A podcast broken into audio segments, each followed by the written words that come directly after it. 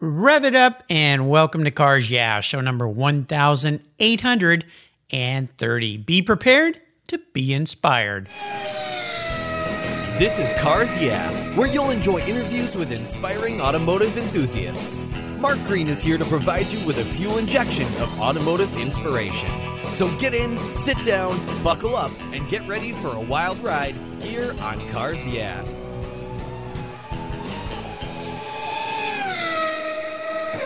Hello, inspiring automotive enthusiasts, and welcome to Cars Yeah! Today I'm in Syracuse, Utah, not New York, with a very special guest by the name of Will Lockwood. Hey, Will, welcome to Cars Yeah! Do you have it in gear, and are you ready to release the clutch?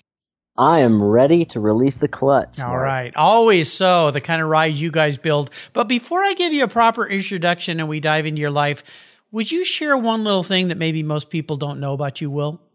Well, it's tough.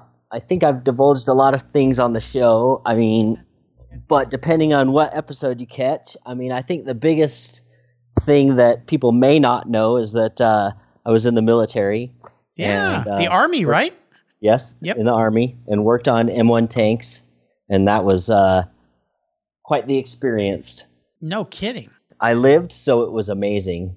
Well, I want to say thank you for your service to this great country, first and foremost. Thank you. That's very awesome that you did that. My father was in the Army for a brief time. During that time is when I was literally made. My parents were in Japan. He was stationed there. So technically, I was made in Japan. So somewhere, I think I have it stamped on my rear end somewhere, but I can't see it. But at any rate, I really appreciate you serving this great country. And I'm going to give you a proper introduction, and we're going to dive into this really cool life that you have. Will Lockwood is an engineer, a restorer, a fabricator, and a builder who is part of the team at Kindig-It Design, where they build incredible custom rides. No doubt you've seen their Motor Trend TV show and Will on Bitchin' Rides, now in its 7th season and nearing 100 episodes. Once out of the Army, Will met Dave Kindig, and when Dave opened his own shop, he asked Will to join him, and Will's been there since 2003. You must be having fun. His passion for automobiles and RC cars, maybe we'll learn about that, goes way back to his childhood, and he says that his vocational classes in high school, taking auto body and mechanics, saved him and helped him focus better on his other classes in school. No doubt you found your passion at an early age. That training became valuable because, as he said, he worked on those mighty Abrams tanks in the Army during Operation Desert Storm. We'll be back in just a minute to learn more about Will and what he's doing there, but first a word from our valued sponsors, so give them a listen and we'll be right back.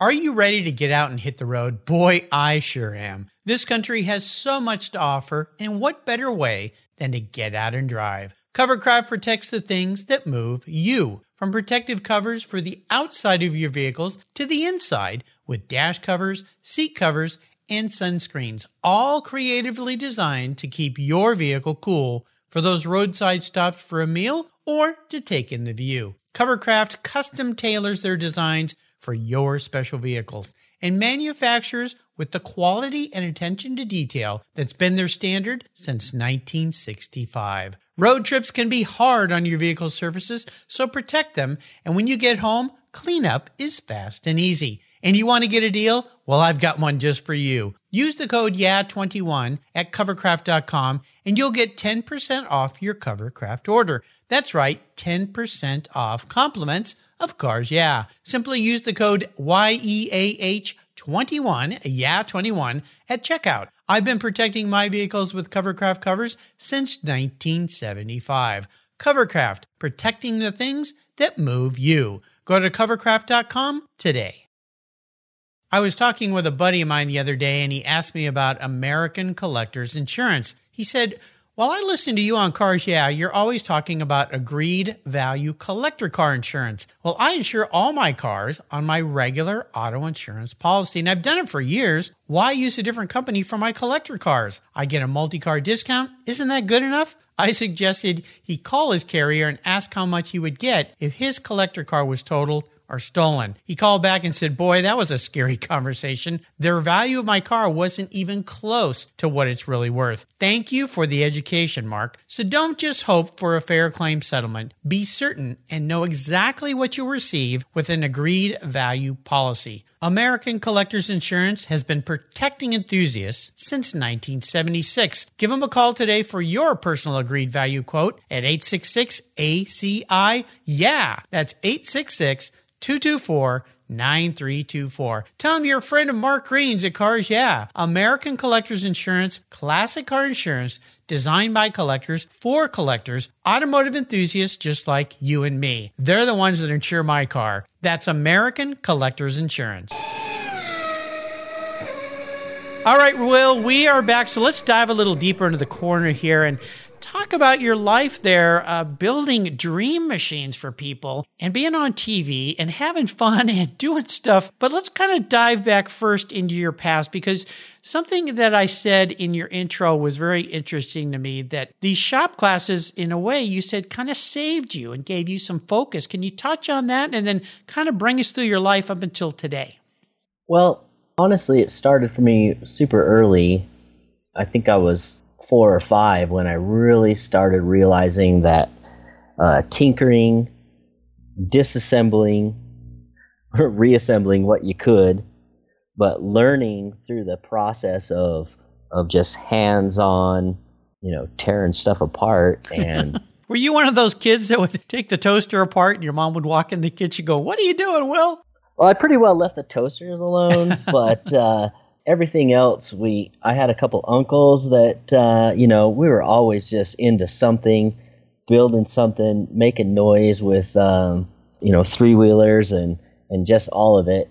And that really kind of evolved. I got into building models, which is, everybody loves. And then I was probably 11, and my mother actually bought me a really nice hobby-grade remote control car. Cool. And so those remote control cars have kind of stuck with me. I mean, the first one I had was basically a exact copy or emulation of a Volkswagen Bug. And so those suspension systems and the shocks and just the whole spring rate situation, I still today play with them.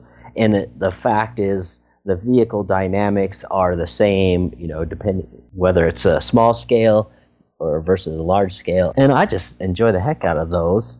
It allows you to have multiple, where in a small area versus having, a bunch of cars in the garage. Yes, yeah. A huge collection. And that's just outrageous to me. And then of course, we were fortunate enough when I was growing up. I was born in 1970. By the time I was in junior high, there was pretty cool shop class that I was in that actually had a auto body. Oh, really? Just a module that you could do. Go smack a dent in a fender and dolly it back out and spread some mud on it, sand it out. That was my first kind of taste with the whole auto body situation. And it's just planting those seeds that becomes an interest. And and move into high school, I just took every auto mechanics. My stepfather actually had a small engine repair company, so engines were just everywhere. And I get into high school, and there was a small engine class, which is all engine theory and a little bit of hands-on. Then there's an auto mechanics class, but it was once I became a junior, 11th grade, there was an opportunity for me to actually had a car so I could travel to the vocational school. I started in auto body over there and was lucky enough to be recognized that when my teacher received a call from one of his friends that he needed a helper, I actually was top on the list to be able to go work with a gentleman. And so I've really been building, and it wasn't just repair work, it was everything he did was customs. And so I've really been in that custom industry since 16, 17. So I'm super lucky in that regard versus getting in a collision shop where you're just doing body panels or what have you. But it definitely did save me for the fact that it was an interest enough of mine that I could excel. And it was basically about half of my schooling from each day. Mm-hmm. So I was doing really well on that side. Then I wasn't so slammed with just book work and English and history and some of those things that, you know, you've done for 10 years prior already, and you're just kind of over it and over it. But I got enough of a reprieve that I could actually focus better, you know, because I was doing mechanics in the afternoon, and I had to keep my grades up to be able to stay in the vocational side. You wasn't bombarded with it, so then you could really focus, and the time that you was spending in English and classes and science and what have you, you could really focus, and it really saved me overall. It was really cool. Well, you found your passion, and your passion drove your need to keep your grades up, which kept that going, and I think it's fantastic that you had something really to look forward to go to school every day. Everybody's interests are different, and yours were discovered pretty early, which I think is really neat. And, you know, our regular listeners will know I had your coworker, Frank Finelli, on the show here. I've had Dave on the show here, kind of working my way through your whole shop there. Hopefully one day I'll have everybody. But let's fast forward to when you met this guy named Dave. And he was saying, hey, I want to open a shop. Now, this is back some time ago, and you've been with him for a long time. How that all happened was I had gone in the military, and I was getting out, and I basically just grabbed a Hot Rod magazine, and it was probably a Street Rodder magazine because they had that directory. So you could look in the back and find all the companies, and I was like, okay, who's in Salt Lake City that's in the magazines, that's in the industry? Well, it was High Performance Coatings. It was the only thing you could find that was, you know, it was really like in the industry. So I went straight to that company, and turns out Dave had started there 3 months, 2 to 3 months before me there, and got a job blasting headers, basically. You're cleaning headers, painting them with coatings. Met Dave, you know, we kind of hit it off. He was there for the same reason. We wanted to be a part of the industry. We wanted to build cars. We wanted to do that thing. We were both right in the, you know, our early 20s, and things were happening, and, you know, he was building his bugs. I had some Toyota trucks that I was playing with at the time, and we just hit it off. And, you know, the company moved. I was kind of a long ways away. Things happen in life where you get pulled different directions. I ended up leaving there. Dave continued on for, I believe it was another 2 to 3 years after I had left. Then same game with him. He basically up and said, okay, fine, I'm out of here. And that's when he opened his shop, really just out of his garage through, you know, a lot of contacts that he had made. Like I said, we were in the industry. So he started in his garage, started doing designs for people, just doing our thing. And I had landed a machinist job because I had gone to some more vocational school once I got out of the military, and got trained up as a machinist, went and got a machinist job, making decent money. I started a family, and where I was working, you were always kind of on the, it was a good place to work, but you were always kind of, how is their industry going? And you're always, it was up and down, up and down. And so I ended up getting laid off. And I was going to open my own shop. I had been doing roll cages and been doing some things for people and, you know, making a decent enough name for myself. But it was the complication of all the things of running a business, of having a shop, I would say easier. And I was intrigued with what Dave was doing because he had started his shop. I started there about 3 years after he opened his shop officially. And he was doing cool things. And Dave's just got an eye. So I was interested, you know. And well, it sounds like you segued nicely into my next question, and that is people who were inspiring or influential or mentors in your life. Would you say Dave is one of those in your life who's helped move you along and inspire you to come on board with him and work and build a business together? Oh, yeah, absolutely. You know, I came from a very particular way of building cars. I always wanted to build everything just absolutely immaculately. And so you can imagine trying to do that at home, you're not always able to do that. And so sometimes you choose not to. I'm not just going to build a set of headers that are MIG welded together and just are not nice. And so you choose not to. So what Dave really taught me and helped me understand was he always has a wonderful way of showing me that there's maybe not such an intricate way of getting things done, you know, where in my mind it has to be, you know, you got to jump through all these hoops. Well, you know, in business, and that's the thing I hear from a lot of guests here who are fabricators, builders, designers, there's this business side to business. And you got to do things sometimes that make sense for the customer. And maybe you wanted to spend an extra 100 hours on something, but the customer doesn't want to pay for those 100 hours. Absolutely. And so the project can still get done. It can still be exemplary and really, really nice. And that's where the business side, the working side, all this thing kind of comes together, which is pretty cool. And another nice segue here into advice. If you were to advise, because you've been doing this for a long time now, if you were going to advise young people who want to get into what you're doing, what's happening there at your guys' shop or anything in the automotive industry, what are some things that you would advise them, some routes to take to help them become successful? Well, it plays off that same thing, is ultimately just do it. If you can't do it the most immaculately bookworked way, sometimes just cut to the chase and just do it. Right now, I mean, honestly, the world is your oyster, because with the internet, with Instagram, with YouTube, with all the basically free social media advertising, free training everywhere you look. Yeah. All it takes now is to be inspired and to get started and to pursue whatever direction you want to go.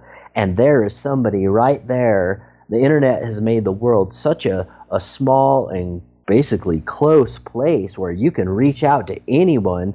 The people who you look up to the most typically will answer you back. If you reach out to them and say, hey, could you help me a half a minute? Usually most people do. It's incredible. We've never lived in a time like this. I mean, the things that are at our fingertips are absolutely mind-boggling. And for young listeners out there, they go, well, what are you talking about? Well, they know, but you go back to my youth. We had auto shop in my class in high school, but that was in the 70s. And it's just so different now. And there's so many ways you can get out there and do what you love and share it with others and learn from others who are sharing it with others. It's absolutely mind-boggling. What are some of the cool things that you can talk about that you guys are doing in the shop these days, some of the builds? Probably the coolest thing for us right now is we're delving into building a production car, a short-run production car that Dave designed. Dave has this dream of this 53 Vet that he's has had, and so now we've got it to the level of we're on the verge of finishing that first car. They're very cool in the fact that they're reshaped, they're moved around.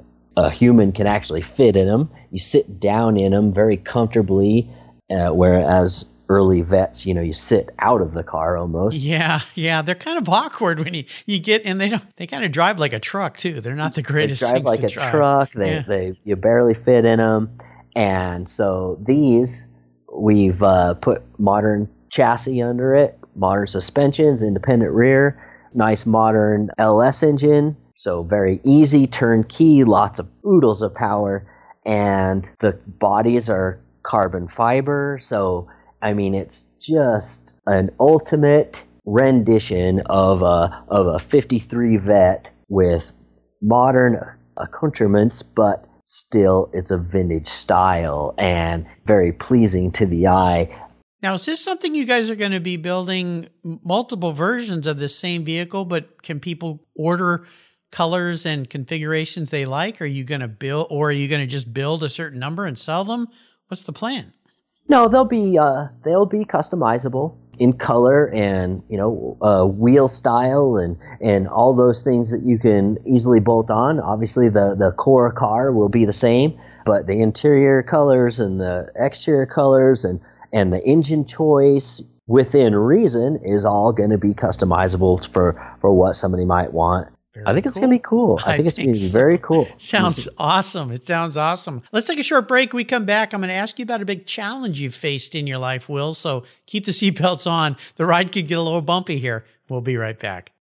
What began as a charitable car show has grown into the world's greatest collector car auctions, raising over $133 million for charitable organizations to date. For nearly 50 years, automotive enthusiasts from all over the world have enjoyed the Barrett-Jackson collector car auctions, and I'm a huge fan. Regarded as the barometer of the collector car industry, their auctions are world-class lifestyle events where thousands of the world's most sought-after unique and valuable automobiles cross the block in front of a global audience, in person, on TV, or streamed online. Barrett-Jackson produces the world's greatest collector car auctions in Scottsdale, Arizona, Palm Beach, Florida, Las Vegas, Nevada, and new for 2021, Houston, Texas. The excitement of Barrett-Jackson auctions is contagious, and a unique experience is not to be missed. And coming soon, something new for you Cars Yeah! listeners. I'll be teaming up with Craig Jackson on the first ever Barrett-Jackson podcast, coming to your mobile devices every week. Listen here on Cars Yeah! and check out the Barrett-Jackson website for unique details on this new, exciting podcast that I'm very proud to be a part of. And be sure to visit barrettjackson.com today. Barrett-Jackson, the world's greatest collector car auctions. I've discovered Linkage. It's a new quarterly publication and website that covers the automotive market, driving, restoring, collecting, and discovering your passion for motor vehicles. Linkage is about experiences, opinions, and values. Linkage is an actual informed, reasoned opinion based on first-hand experiences. A talented Linkage team covers the automotive world, the people who share your passion and mine, smart, considered, rational, and experienced opinions, ones you can learn from and grow. That includes our passion that drives auctions and the collector car market. So come with me and join us on this journey. When you subscribe, use the code Cars Yeah! and they'll give you $10 off. Linkage, geared for the automotive life. Subscribe today at linkagemag.com. All right, Will, let's talk about a big obstacle, maybe a big challenge, even a big whopping failure. And this isn't so much about the specifics, although I'd like you to go into them. It's really more about what the situation taught you so you could move forward in a very positive way. So take us on a little bit of a bumpy ride. Oh, gosh, let's see. Well, I pretty much get challenged with everything that is put in front of me. It's come down to the point where at our shop, it's the most intricate things that ever land on my plate. Ah, that's why the title engineer is right after your name. Yeah, that's probably why. And what I've probably learned from that the most, if you break things down and really get down to the simple machines that come into play, and if you can get it broke down to that level, then everything becomes very easy. Is that to say, in your mind here, if you have a big challenge put in front of you, the way to accomplish that is to take it into bites and bits and pieces. I always say, how do you eat an elephant? One bite at a time. You don't try to shove the whole thing in your mouth. Is that what you're talking about here when you have a technical challenge when it comes to a component, a build, something like that? All of it. Yes, exactly. We did the Future Liner, and we had a couple of people look at that truck when we first got it, and they said, oh my gosh, that just seems so overwhelming. How in the world could you even begin? And one foot in front of the other, that's how you do, accomplish anything. So the trick is not to get overwhelmed. And then when those larger challenges come into play, then you take them on as the smallest bit you can. That Future Liner, that was the 39 GM Future Liner, right? Yes. Yeah, because when I go through your guide, you guys have a cool website. And I'll encourage our listeners here, if you've never been to their website, check it out. Check out the gallery. And I think you'll be surprised, unless you're intimate with Kindig-It Design and what these guys do and the gals there, that the variety of vehicles that you guys work on, from European to U.S. to this GM Future Liner, which was, when you guys got that thing, it wasn't so spit spot, was it? Oh, no, it was. It needed a little work, a lot of work. Yeah. I wouldn't say it was the worst vehicle we've ever dealt with, but it was definitely, especially considering the size of it. And I would say that we replaced 85% of that vehicle. Really? Wow. But it was also so intriguing to like you said, it was built in 1939, so it was absolutely intriguing to see the engineering and the thought that had gone through the suspension, the front suspension and steering and braking system on that vehicle. I mean, it has dual front wheels, and those dual front wheels move independently of each other, so there's two separate braking systems per wheel. Wow. Just some incredible, that's crazy. Yeah. I had no idea. That thing looks like a train coming at you. Like how tall is that thing? They're right on 11 foot. Wow. And you drive them from, you know, ultimately your head's at 9 to 10 feet. I know, you're way up there. Driving it. So yeah. You're way up there, and just, we don't do restorations. And honestly, that was probably our first restoration. And so for us to delve into that, I mean, it was kind of an honor. I mean, there was only 12 of them built, right? And to be so lucky to have somebody to, you know, employ us to basically bring it back to life. Yeah, bring it back to life. And I feel that ours is probably the best restored one out there. And so, you know, we were just super lucky. We've been super lucky with incredible clients that, you know, trust us and then basically give us the reins to build it the way we would do it. You know, would it be fun to modernize one? Yes, of course. But restoring it was just as cool. Well, that thing is over the top insane, and it's just, I can't even imagine. Let's talk about a special vehicle in your life, Will. A car, a bike, a truck, whatever it might be that really stands out for you. Could be something you have now or something in the past, but maybe take us on a little ride in that vehicle. Tell us what it is and what made it so special for you. Well, let's go back to what was basically my first car. Okay. I say basically because when I was 15, I got a 68 El Camino. That was during the Pro Street era, and I commenced to, for a solid year, basically cut that car apart. Okay. and essentially destroy it because I was just tinkering. I didn't have a job that was going to pay for, you know, some big blower engine and big tires and all this stuff. Yeah. So I basically cut it apart, mocked it up, and it was fun. Then I lucked out, and right before my 16th birthday, I found a 65 Chevelle that at the time was a very good deal. You know, I think we paid $1,100 for it. Mm-hmm. Had a small block 400 in it. Nice. So it ran, it drove, it did its thing, and I just scrubbed it and scrubbed it and scrubbed it as much as I could. It wasn't gorgeous by any means. I did everything I possibly could to that thing, and in fact, same game, I did a frame off on it by the time I was 18, and that was right in the transition that everything was kind of becoming more pro touring. Yeah. And 4-speed automatics had come onto the scene. It's just so cool when you kind of do the most with what little bit you might have.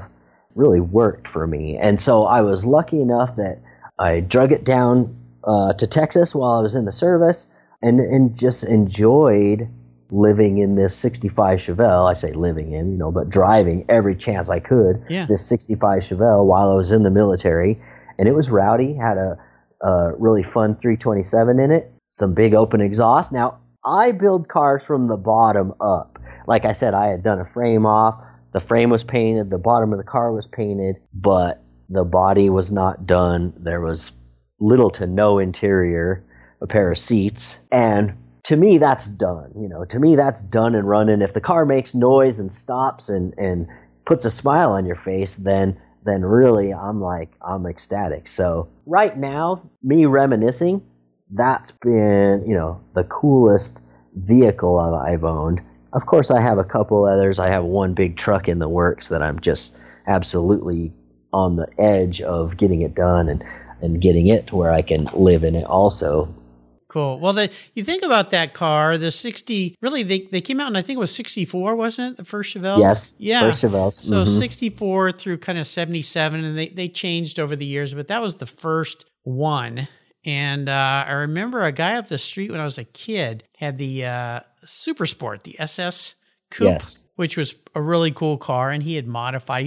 I was a little kid, but he was an older kid and modified. It made a lot of noise. My mom used to gripe when he'd go down the street, but I thought it was cool. You know, he was like this big teenage kid with a neat car. But yeah, those are neat. I always loved the Chevelles, which kind of dives me into this next question. I'm going to be a bit of a psychologist for you here, Will. If you were a vehicle, you were actually a vehicle. Manifest. This isn't what you want to be. This is your personality in a car. This could be a custom build, could be a car that you guys have built there at Kindig-It. What would you be, but more importantly, why? I have to just say, ultimately, no matter what brand, no matter what type, I likely would be a sleeper. A sleeper. Okay, well, let's dive a little deeper into this. Why a sleeper? I love quiet power, and I love flying under the radar. I gotcha. That means that personally, the cars that I drive, the cars that I love to go fast, but I don't like announcing it. Mm-hmm. I like to obviously not get any attention from the policeman. Policeman, yeah. Yeah. And then I think even on my personal stuff, Dave and Kevin, they're out there. They like to be out there. They like to meet everybody. They like to do all that stuff.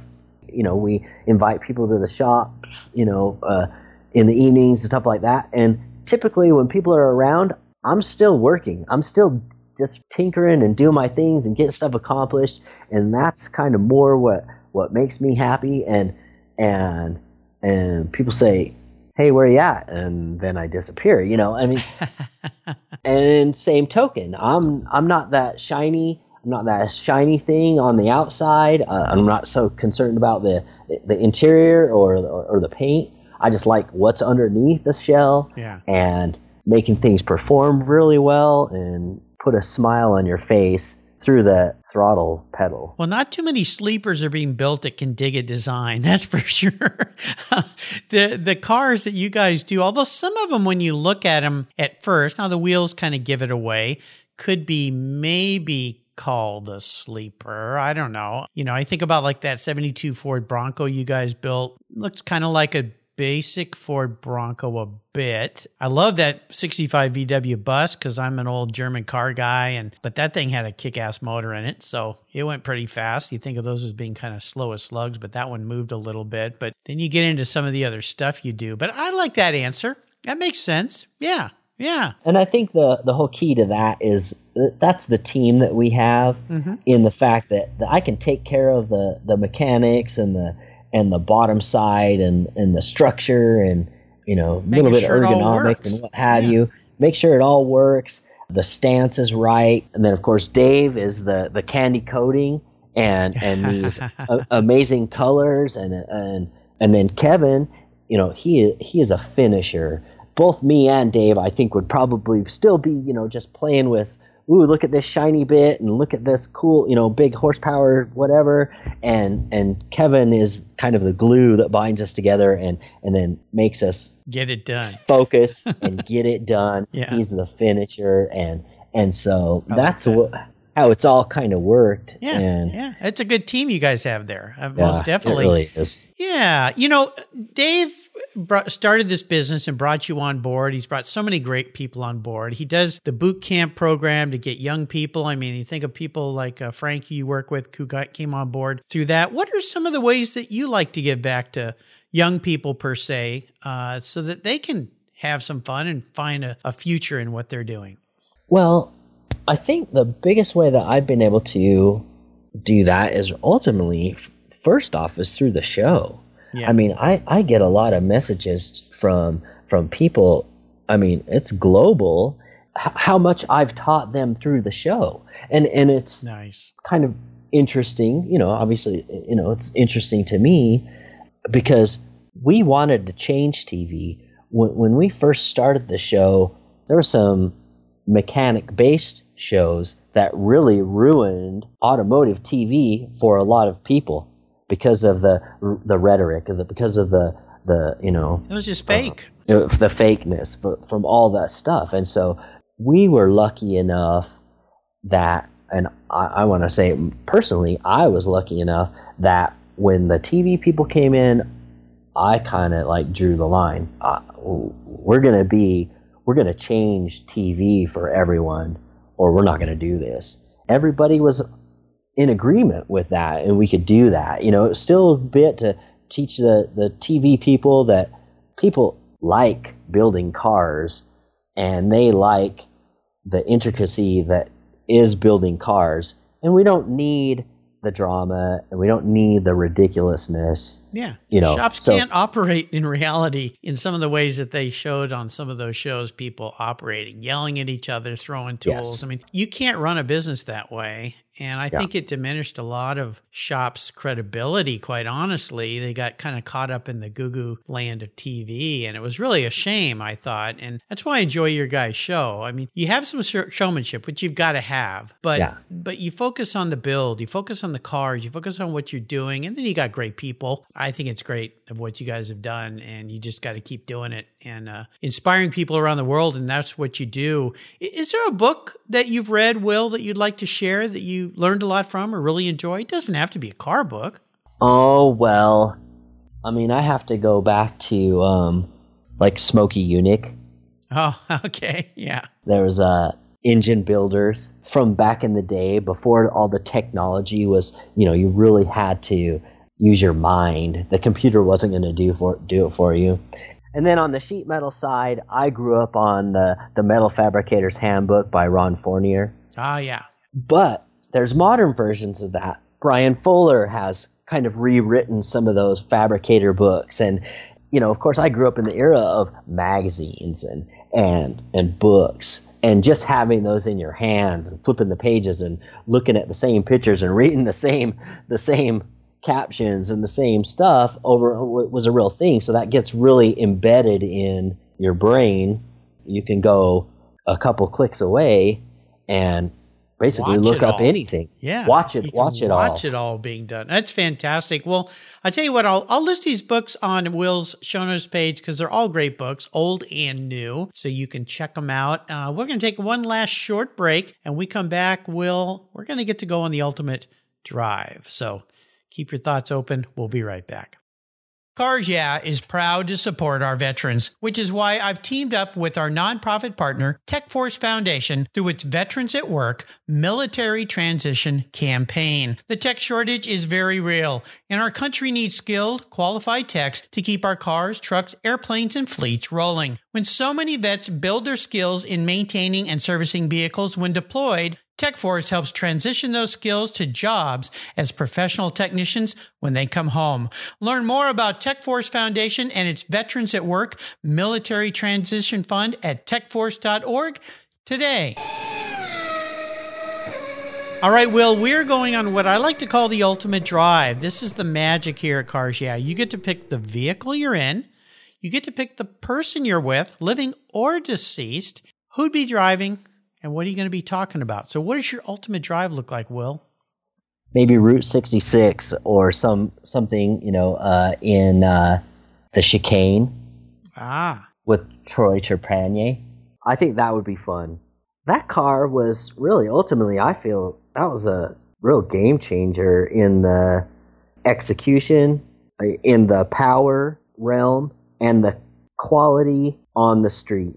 Driven, you know, a driven car on the street of ultimate quality, and that was probably what I feel was one of the first big, you know, twin supercharged modern small block that, you know, 1,200 horsepower on the street. That was a new thing. That was a new thing, and the execution on that car was just immaculate. And I get it. Yeah. And why would you want to be with Troy? What's it about Troy that... Well, I think, you know, I was 16, 17 years old, and Troy was on the cover of Hot Rod and Car Craft and really doing that thing and living that thing, you know, some years before, obviously, I got to that point. And then, you know, it didn't just start with him. His father was a huge influence and was building cars before that, and it just has a huge history.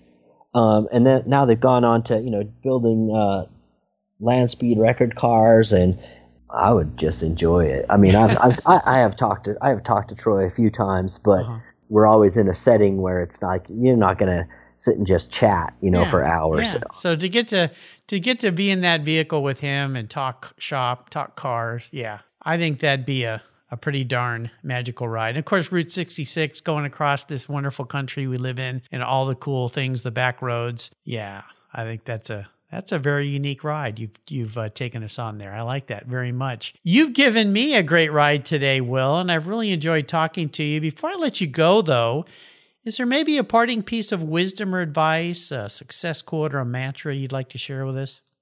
I would say we go back to that, break it down to the simple machines. Don't overcomplicate what you might be looking at or what you might need to accomplish. One foot in front of the other, bite off a small chunk of the elephant at a time. It works on every aspect of life, quite honestly, whether it's a build or a business or a relationship or anything. Take a step back and break it down into pieces, especially if you find things overwhelming, because sometimes when things get overwhelming, it just shuts us down and we don't make any advancement. I always say that with anybody who's working on a home restoration or a car, at least every day, go out and do one little thing. One little thing. Just don't. Otherwise, if you try to look at the whole thing, you'll never go out there and work on it, and it never gets done. Great advice you share with us today, Will. What are the many ways that we can keep up with you and Kindig-It Design? Well, obviously, all the venues, the website, Instagram. You guys are everywhere. Instagram, Facebook, Motor Trend, of course, to go see the shows. Yes. You're everywhere. I'll make sure I put links to all of these. I mean, most of my listeners here already know about you guys. But if you don't, or if you're not following these guys, follow them all over the place and you can keep up with what they're doing and see what Will gets to play with every day. What a life. And I want to do a quick shout out to a mutual friend who introduced me to you, Will, which is Tory DeBlasi. Yes. He's introduced me to some wonderful people. Tory, shout out to you. Thank you for all that you do. Yep. Great guy. Will, thank you for taking some time with me today, getting away from the shop and talking shop. This has been really fun. I want to thank you for sharing your life and your inspiration. Until you and I talk again, I'll see you down the road. Well, thank you very much, Mark. I highly appreciate you inviting me on. It's been very fun talking to you. Most definitely. Say hi to my friends there, Frank and Dave and everyone at Kindig-It Designs. You guys do some awesome, awesome builds. Thank you so much for joining us on today's ride here at Cars Yeah. Drive on over to carsyeah.com to find show notes and inspiring automotive fun. Download your free copy of Filler Up, a fun book filled with gorgeous photographs of fuel filler fun, including quotes from more inspiring automotive enthusiasts. Download your copy today, and we'll see you next time on Cars Yeah.